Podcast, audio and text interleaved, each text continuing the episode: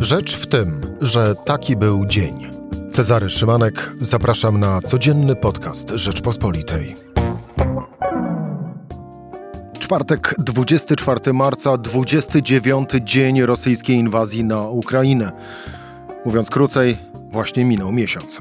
Szczyt Unii Europejskiej i NATO, tymczasem w Brukseli wspólnie z amerykańskim prezydentem Joe Bidenem. Polska natomiast ma w trakcie tych spotkań, a właściwie w trakcie szczytu NATO, formalnie złożyć propozycję wysłania misji pokojowej NATO na Ukrainę, mimo że wszyscy zdążyli ją już odrzucić. Moim gościem już za chwilę Jerzy Haszczyński. Rzecz w tym, że zapraszam, Cezary Szymanek. Słuchaj na stronie podcasty.rp.pl. Włącz Rzecz w tym w serwisie streamingowym. Jerzy Haszczyński, szef działu zagranicznego Rzeczpospolita. Jerzy, dzień dobry. Dzień dobry. Ale zaczniemy wpierw od tych wiadomości dotyczących nakładania kolejnych sankcji na Rosję. Zaczął rano Londyn, który wydłużył listę rosyjskich oligarchów i prominentnych polityków, a także rosyjskich banków, których dotknęły sankcje. W tym między innymi, tu ciekawostka, pasierbice Sergieja Ławrowa, czyli szefa rosyjskiej dyplomacji, która nie kryła się ze swoim luksusowym życiem w Londynie na Instagramie, ale oprócz tego do tego grona dołącza dziś Ameryka. Prezydent Biden ogłosił dodatkowe sankcje dla ponad 400 osób. To rosyjskie elity, prawodawcy, firmy zbrojeniowe. Jak napisał Biden na swoim oficjalnym profilu twitterowym, oni osobiście zyskują na polityce Kremla i powinni dzielić ból, który wyrządzają Ukrainie. Jerzy, czy to wystarczy? No, odpowiedź jest prosta. Nie wystarczy i dlatego, że widać, że nie starcza. Ogłaszane są kolejne sankcje, poszerzane jest grono osób, zapewne też firm. Coś się zdecydowanie nie domyka w tych sankcjach, bo wysiłek jest gigantyczny. Ja nie pamiętam w każdym razie takich nacisków społecznych na różne firmy, żeby się przyłączały do sankcji. Przecież nawet doświadczone w handlowaniu z każdym gigantyczne koncerny, których nazw nie będę wymieniał, ulegają tym naciskom. Cały czas nie wszystkie. Ale tak jak dzisiaj sobie popatrzymy na wykres kursu rubla, to rubel teraz trzeba poniżej 100 rubli zapłacić za dolara. Tak, gdzieś koło 8-9 marca to było ponad 150. To poniżej 100 to jest niewiele więcej. Ten kurs jest niewiele gorszy niż był przed rozpoczęciem inwazji wojny 24 lutego, czyli ewidentnie coś tutaj nie gra. Jerzy, ale to, no właśnie, coś się nie domyka, coś nie gra, mówisz, i rodzi się wobec tego podstawowe pytanie. Co nie gra? No bo jeżeli popatrzymy na presję społeczną i opinii publicznej, no to stosując dalej owe nazewnictwo, to tu się domyka i tu wszystko gra, czego właśnie dowodem są kolejne firmy wycofujące się, mimo wcześniejszych deklaracji, wycofujące się z prowadzenia biznesów w Rosji. Więc co, kamyczek do ogródka szeroko rozumianej klasy politycznej? Na pewno też, chociaż pozytywny aspekt tego, znaczy można się pocieszać, że to jeszcze działania tych sankcji, które przed chwilą zostały wprowadzone, dopiero ogłoszono, jeszcze nie widać efektów. Natomiast negatywny element tego wszystkiego jest taki, że ponieważ jest dużo wyjątków, to prawnicy czy ekonomiści dosyć szybko znajdują sposób na to, żeby się do tych wyjątków podłączyć. Jak jest mała dziurka w systemie, to zaraz będzie duża albo przez tą małą się przeciśnie coś bardzo znaczącego. No to kluczową sprawą na pewno są jeszcze surowce energetyczne i jakieś metale rzadkie, które albo nie zostały objęte sankcjami, albo zostały objęte tylko częściowo. Trwają na ten temat dyskusje. No ja jestem ekonomicznie słaby, na pewno to coś ode mnie lepszy, a pewnie na dodatek trzeba by tutaj dziennikarzy śledczych zatrudnić, jak to wszystko funkcjonuje, że jednak jednocześnie można mówić, że się czegoś nie robi, bo się coś likwiduje, a jednocześnie to robić. Ja na to jestem zbyt mało doświadczony, nigdy nie prowadziłem śledztwa na poziomie działalności jakiejś firmy, jak ona może omijać różne przeszkody prawne, a tutaj także moralne, prawda? No ale z kolei z tego naszego grona, czyli z nas dwóch, ty o wiele lepiej ode mnie znasz się na międzynarodowych relacjach i niuansach globalnej polityki. Czy można domniemywać, że część tych dziur w owych sankcjach to zamierzone działanie poszczególnych krajów, aby chronić swoje pewne interesy? No oczywiście, to dotyczy nawet Polski. No to sami znamy przykłady zarówno w sektorze energetycznym, jak i innych. Ja tutaj nie będę palcem wskazywał tych firm. Każdy może sobie je znaleźć, a wystarczy też posłuchać polityków, którzy mówią wprost w różnych krajach. No, dla nas akurat jakiś tam sektor jest tak ważny, że rezygnowanie z interesów z Rosją oznaczałoby, że 50 czy 100 tysięcy ludzi straci pracę, a my na to nie jesteśmy gotowi, bo mamy jakieś tam wybory. Znaczy tego też może nie mówią, ale o to z grubsza chodzi, że na Zachodzie się odbywają wybory, czasami w tym szybkim cyklu, na przykład w Niemczech są wybory landowe, co chwilę jakieś i partie na to zerkają, ale tu nie chodzi oczywiście tylko o Niemcy, chodzi o mnóstwo różnych krajów, każdy jakiegoś sektora broni, albo nawet nie jednego, tylko bardzo wielu. Główne pytanie brzmi, jaką cenę mogą ponieść społeczeństwa zachodnie, żeby to odniosło skutek. Widać, że nie chcą ponieść, czy politycy to mówią, że te społeczeństwa tego nie chcą ponieść w całości, a jak się tych sankcji totalnych naprawdę nie wprowadzi, no to skutku raczej nie będzie, przynajmniej tak to w tej chwili wygląda. Być może z pewnym przesunięciem do każdego Rosjanina dojdzie wiadomość o tym, że jego życie teraz będzie dużo, dużo gorsze i pod względem gospodarczym, a także psychicznym, bo będą izolowani, nigdzie nie będą mogli jeździć. Na razie to jeszcze nie dotarło. Ja słyszałem takie opinie, że połowa kwietnia to będzie jakiś decydujący moment.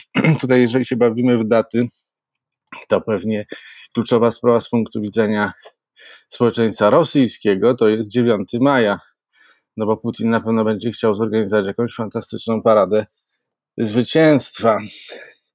I czy on wtedy będzie się miał czym chwalić, czy nie? No to dla nas też jest bardzo ważne pytanie.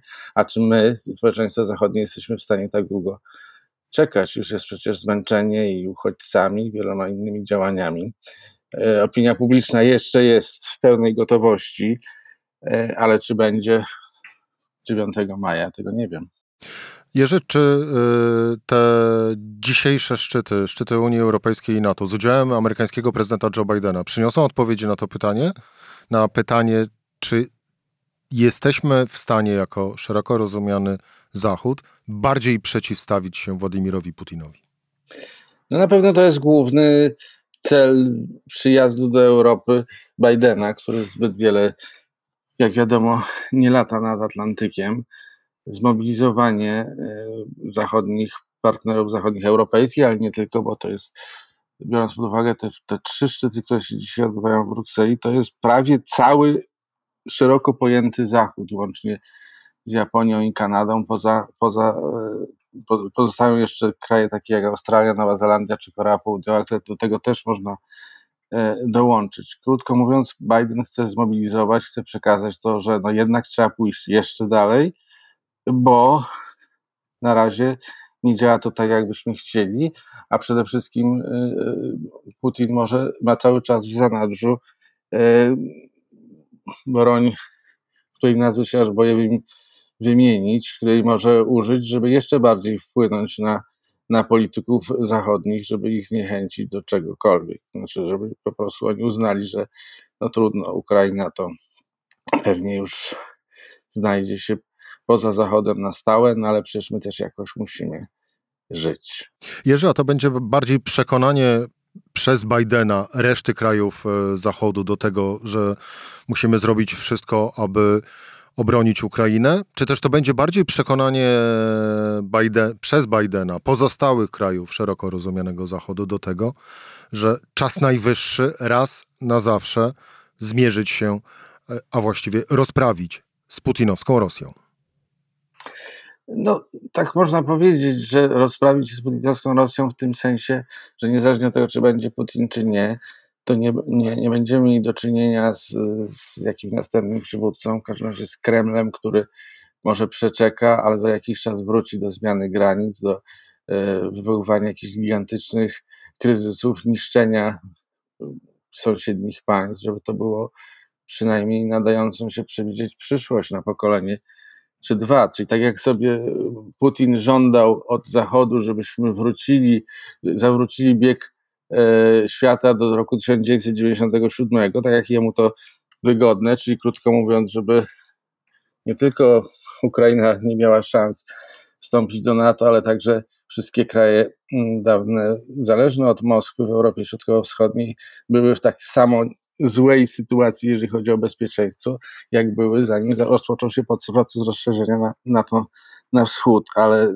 zmierzam do tego, że Zachód powinien się tego domagać, żeby Rosja wróciła do stanu sprzed 1997 roku, a najlepiej z przełomu lat 80. i 90., kiedy była po prostu bardzo słaba i można z nią było zawierać porozumienia o wycofywaniu wojsk radzieckich czy później rosyjskich. Była tak biedna i tak skłonna do nawiązywania porozumień, że nie stanowiła zagrożenia, ale jak widać na 20 parę lat, bo już w 2008 roku była poważnym zagrożeniem i zaczęła wojnę, która teraz kontynuuje. Mówi się o tym, że wizyta Joe Bidena w Europie, czyli dziś w Brukseli, jutro w Polsce, dokładnie w Warszawie i później w Rzeszowie, to również taki znak dla Władimira Putina. Znak czego?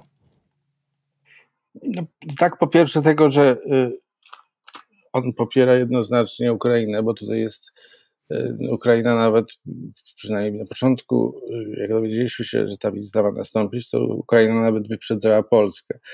Ale jest to ewidentne stwierdzenie, że tutaj, gdzie stanie noga Bidena, jest terytorium, nie dotyczy tylko Polski, całej flanki wschodniej NATO, co do którego Putin musi raz na zawsze przyjąć, że nie będzie tu miał żadnych wpływów, nie będzie decydował o tym, jacy tutaj są żołnierze, stąd wizyta w Rzeszowie u żołnierzy amerykańskich, nie będzie decydował, jakie uzbrojenie na tym terytorium jest. Na dodatek ma wygłosić jakieś bardzo ważne przemówienie, w którym zapewne padną słowa zwielokrotnione tej przemówienia Obamy z 2014 roku w rodzaju, tak jak on wówczas to mówił, że koniec imperiów, czasy stref wpływów się skończyły, nie ma przyzwolenia na to, żeby większe państwa narzucały coś większym.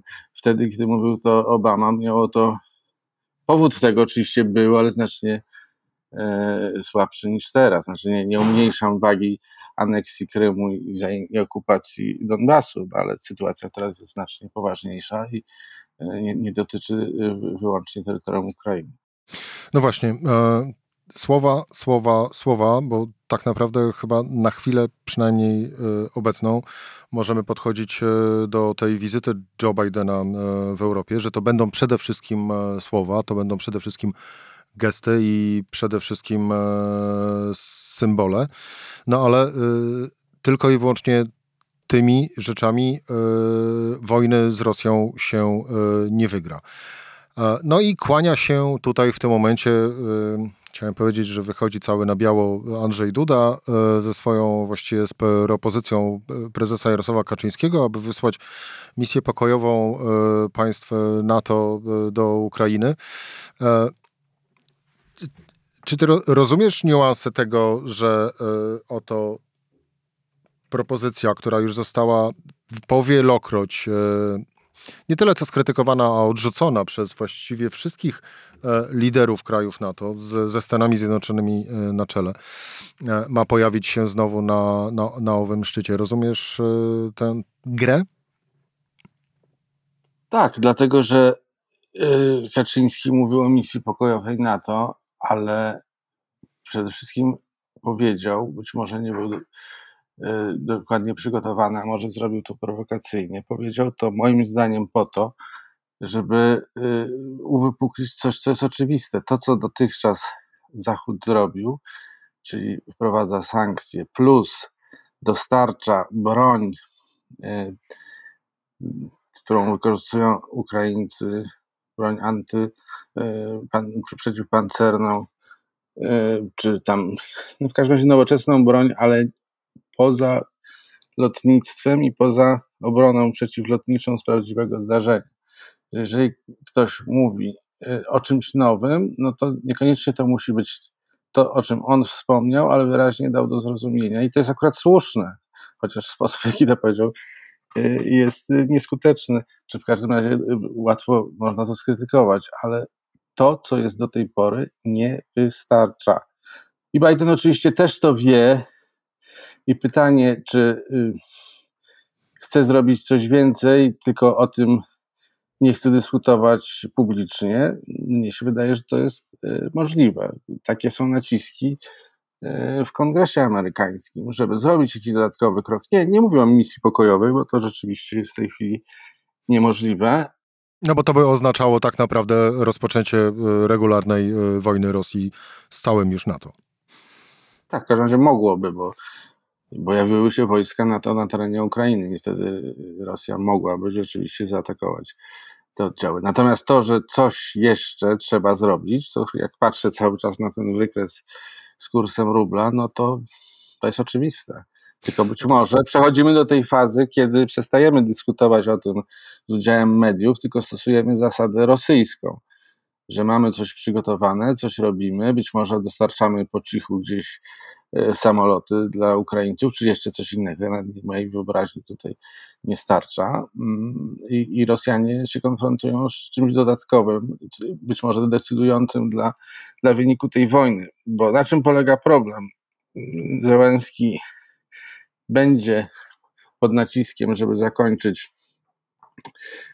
działania wojenne, żeby ginęło mniej ludzi, natomiast zostanie z wojskami rosyjskimi na przedmieściach Kijowa i zostanie odcięty od morza. I jak Rosjanie tam już będą i uznamy, że ta wojna się zakończyła, jest spokój, to po prostu ten kraj nie będzie mógł normalnie funkcjonować, będzie i tak się usuwał w kierunku Rosji, a Rosja za jakiś czas, jak wyliże rany, będzie mogła zaatakować także inne państwa albo stawiać znowu jakieś ultimata, tak jak te, które pojawiły się w grudniu. Także sprawa jest, po prostu trzeba pomóc Ukrainie wygrać tę wojnę przynajmniej w tym stopniu, żeby Rosjanie wycofali się do stanu z 24 lutego, czyli poza aneksją Krymu i poza tymi kawałkami obwodów ługańskiego i donieckiego. Inaczej trudno sobie wyobrazić, żeby ta wojna była skończona naprawdę. Jerzy, to na koniec jeszcze rozstrzygnijmy taki dylemat.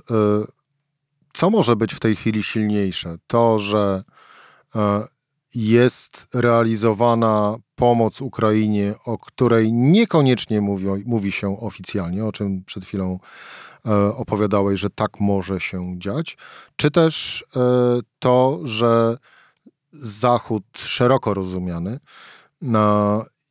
jeszcze nie odpowiedział sobie na pytanie, na jakie straty u siebie jest sobie w stanie pozwolić, aby pomóc Ukrainie wygrać wojnę z Putinem?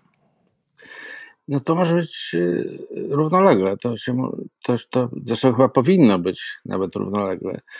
Powinno być po cichu wzmacniana pomoc militarna dla Ukrainy także w zakresie, który do tej pory był uznawany za taki, co się bardzo nie spodoba Putinowi. Tak to ujmę. A z drugiej strony państwa zachodnie muszą rzeczywiście zrobić rachunek sumienia i uznać, że jeżeli teraz nie poświęcą się bardziej, to za jakiś czas będą miały bardzo poważny problem. Choćby z tym, że na przykład 20 milionów Ukraińców zostanie już na stałe w Unii Europejskiej, to będzie sprawa na pokolenia. Część z nich będzie po prostu miało stracone życie, bądź są już w tym wieku, że nie wejdą normalnie, nie będą mogli normalnie funkcjonować.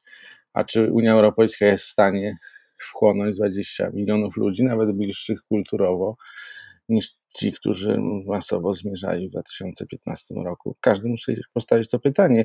Myślę, że politycy obserwują sondaże. Akurat tu społeczeństwa są znacznie bardziej zdeterminowane do tego, żeby pomóc Ukrainie niż politycy. Tak jakby politycy trochę na zapas się bali o reakcję wyborczą. Także może to będzie jakiś bodziec, te sondaże. Czyli tak naprawdę podsumowujemy, że cała nadzieja w naciskach poszczególnych społeczeństw, a właściwie po prostu mediów. Tak. Media są zazwyczaj bardzo ostre. Obserwuję to po Niemczech. To tylko dlatego wspominam Niemcy, bo często obserwuję media niemieckie. To po prostu bardzo, bardzo ostro krytykują media od tych liberalno-lewicowych po konserwatywne.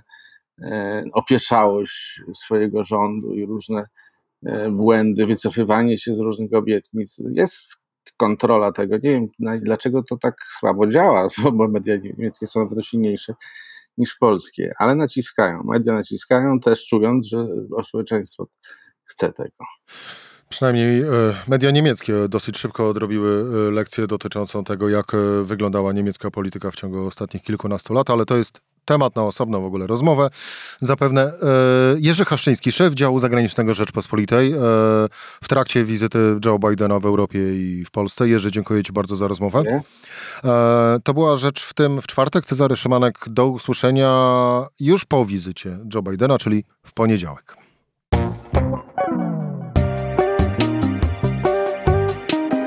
Rzecz w Tym to codzienny program Rzeczpospolitej. Od poniedziałku do czwartku o godzinie 17. Słuchaj na stronie podcasty.rp.pl. Włącz Rzecz w Tym w serwisie streamingowym.